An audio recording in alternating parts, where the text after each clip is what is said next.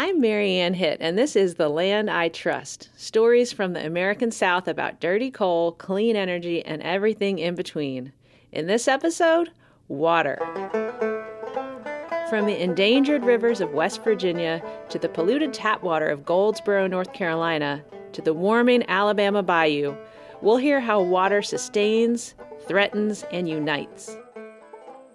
Let's start at the birthplace. I'm Kelsey Beveridge, uh, raised in Pocahontas County. We are the birthplace of rivers. That is the nickname of Pocahontas County. Kelsey Beveridge grew up playing the banjo and swimming in this stream here in Pocahontas County.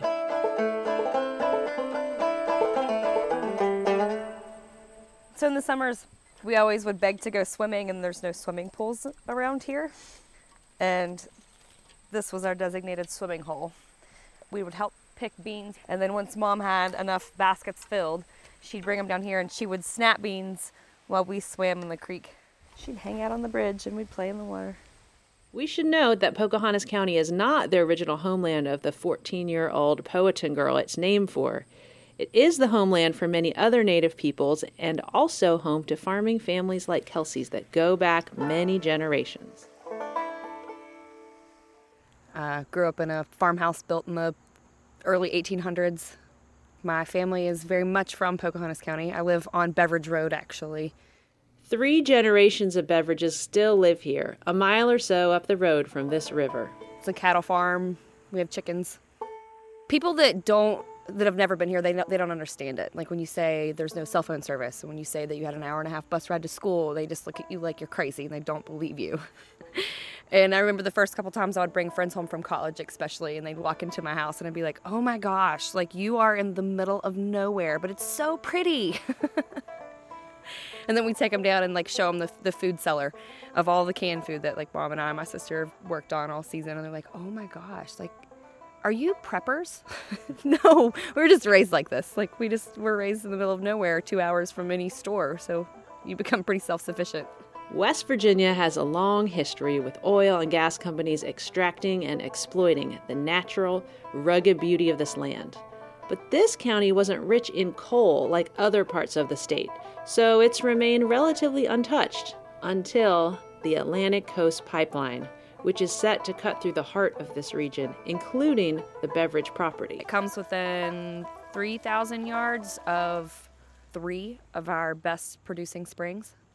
The springs that provide water to my parents' house, to my grandparents' house, to my aunt and uncle's house, and to all of the livestock on our property. I mean, that would that would literally kill my family. Like they wouldn't have any water in their houses. The livestock wouldn't have any water. That's our livelihood. Up at the family farm, Kelsey's dad points at the hill just beyond the old farmhouse and the sugar shack where the family makes syrup every spring. It's right there on that ridge. Is it on on this right slope there of the behind, ridge? Right there behind that target. It's where the pipeline is. 320 yards. Right down that ridge. That's worse than I thought. I thought it well, was further. it should have been up there if everybody kept their damn mouth shut before we Oh, didn't bother us. He won't oppose the pipeline publicly like his daughter, but he's still not happy about it. No, I don't know what else to tell you. That's what's going to happen. Right now, there's nobody in this country but us. Now we'll be plagued with them running that gas line from now on. And we don't want that either. Because our farm right here, I mean, we got 500 acres. And if we lose our spring water, it ain't worth a damn to nobody. You can't run cattle because everything we've got here is spring water. So, and if something happens, that do sink it, that's the end of it. So, but we ain't going to stop it. So,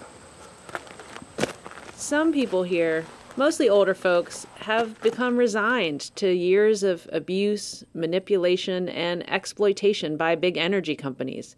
But there is still a fierce protectiveness, something Kelsey can't quite reconcile. I think because it is such a close knit community, some people have just intentionally avoided some of the conversation. Like my dad, he was like, I'm not getting into it and I'm just going to stay out of this one. It hurts my feelings that a lot of these people have just lost connections to the property. Like, there's a story that my papa used to tell about my great granddad. He was a really good shot, my great granddad was. And there was this guy walking up the driveway one day and they didn't know why he was there, didn't know who he was, didn't want him there. And he was wearing like a bowler hat. Well, my granddaddy Earl shot the hat off of his head. He said, Get out. You are not welcome here. I don't know who you are. Get off my property. And that's just a sense of like this is mine, this is not yours, and you're not taking it from me. I don't know who you are, but you're not you don't you're not welcome here. And now it's like, oh yeah, sure. You want to put a pipeline through the middle of my property? Here you go. You're come on in. And it's like, what happened? You used to shoot people that walked on your property. Now you're welcoming welcoming them. In your right mind, why do you think a pipeline should be piped through the birthplace of rivers? It just doesn't make sense.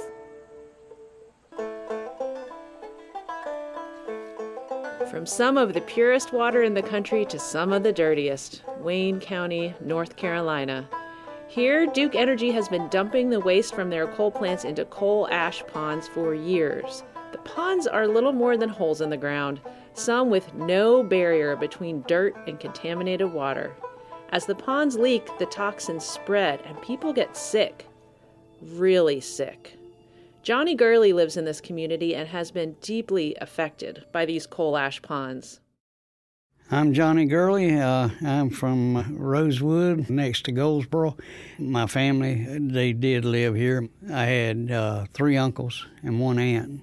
I miss one of my uncles because uh, my parents was dead, and I, I basically took him on as a parent, I guess you might say.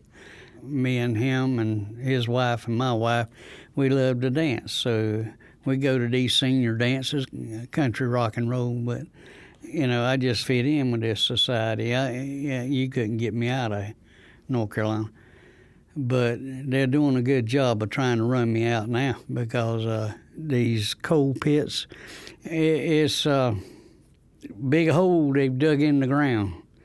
And as they burn it, they take the coal ash and come and dump it in the pits. Well, then when it rains, it floods, then the coal ash and the constituents of it goes everywhere. It's uh, contaminated our water, and uh, up until January of this year, uh, we were using the water for everything bath, drinking, cooking, whatever. I used to make tea with it, with this water and I love tea. And I can imagine what the inside of me looks like. I've had uh, three heart attacks and uh, nine stents and diabetes. And uh, all of this, they say, well, we're not uh, responsible for. That's Duke said. It's amazing to me that these billionaires can't get enough money that they can do people right. They could care less where you live or die as long as they got that almighty dollar in their back pocket. I'm not happy with any of the way that they're treating people. I've lived in trailers all my life, just about. So I'm trailer park trash. That's the way they always looked at me, they always have. But guess what? I do about what I want to go about where I want to. And so you're killing me the slow way. Instead of taking a gun and saying, We're tired of you poor people, they're just doing it with water. And we're supposed to sit back and take it, you know, be a good little kid. No, I'm tired of it. I'm 70 years old now. I got youngins and grand youngins that's living in this state. And as long as I can, I'm going to be fighting to try to get it better.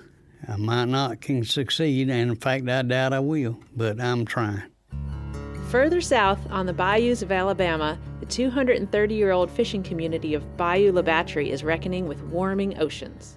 You can't have all these people in the world without having an impact on the environment. And to, to go blindly and say, no, we didn't do that. Yes, we did. We're burning coal, and, and, and so, yeah, it has a direct impact. I'm Mayor Terry Downey, Bayou La Batre, elected last November. I took the oath last November the 7th, so this I've been in a full year. Mayor Terry Downey is only a year into the job, but he grew up here in town and he knows how important fishing is to the economy. Well, fishing in general, shrimping, arson, if you just say, you know, put a blanket over all fishing, it's a, it's a, it's our mainstay. I mean, we, we build boats here, and that it creates jobs. And we've got a lot of craftsmen in town, and people come from outside. But the seafood industry, we're the seafood capital of Alabama. If it were to go away, it would change everything. But that's just what might happen. When I come up, well, not up to not too many years ago, a kid could go to go to an oyster shop, open oysters before or after school, or uh, even a, a, a, married man trying to support his family could open oysters or catch oysters. You could go gig flounders. You could go. You could just do anything on the water to make money. And now there's no oysters. You can't fish. That's Rodney Lyons. His family has lived here in Bayou La Batre for generations. Today, he runs a seafood business on the shore. Okay, they're uh, offloading a boat, taking the shrimp off the boat by size, putting it in a wash tank, and uh, getting the ice out. They run them up, weigh them in 100 pound lots, and then they're put them in a, a bulk vat for shipping to processing plants. But before that, he was a fisherman. Four months old, I made my first trip on a shrimp boat to Palacios, Texas. Of course, I don't remember it, but uh, all my life on a weekend or a holiday, my father was on the water. If he went out fishing or crabbing or oyster, we was with him, and all I've ever done is seafood. Obviously, I love it. Just well, it's solitude. You out there, you're your own boss, no hassle, no telephone, when you go out that morning, you don't know if you're going to make a living or not. It's all on you, it's on your shoulders.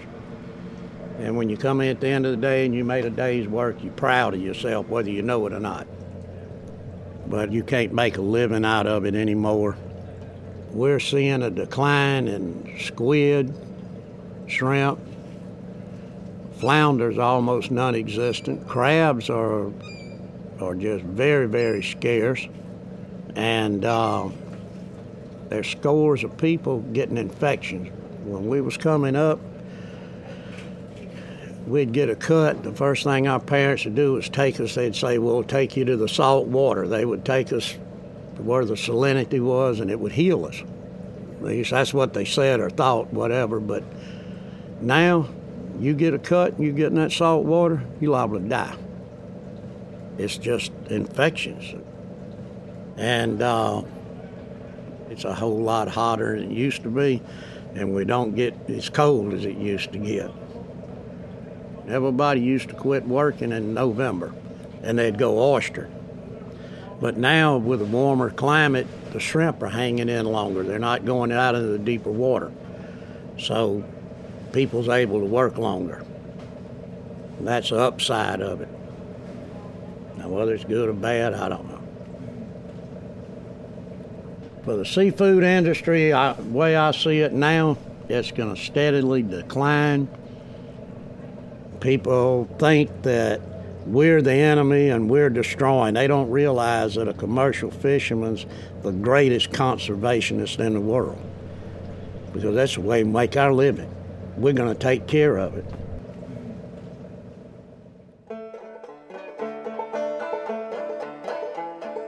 Rodney, Kelsey, and Johnny each in their own way is supporting the natural world that sustains them, their memories, livelihood, and culture. To hear more from the people in this episode and to hear other stories about moving from coal to clean energy, go to sc.org/stories. To take action, you can check out the latest ways to make a difference at addup.org. If you're in North Carolina and concerned about coal ash, visit sc.org slash Duke Rate Hike. I'm Mary Anne Hitt, and this is The Land I Trust. Original music in this episode by Kelsey Beveridge and Komiko. Special thanks to Gil Willis, Caroline Hansley, Donna Chavis, Bill Price, Shane Levy, and Kirk Bowers. This episode was produced by Josephine Holtzman and Isaac Kestenbaum, with Jeff Shaw and Chelsea Watson.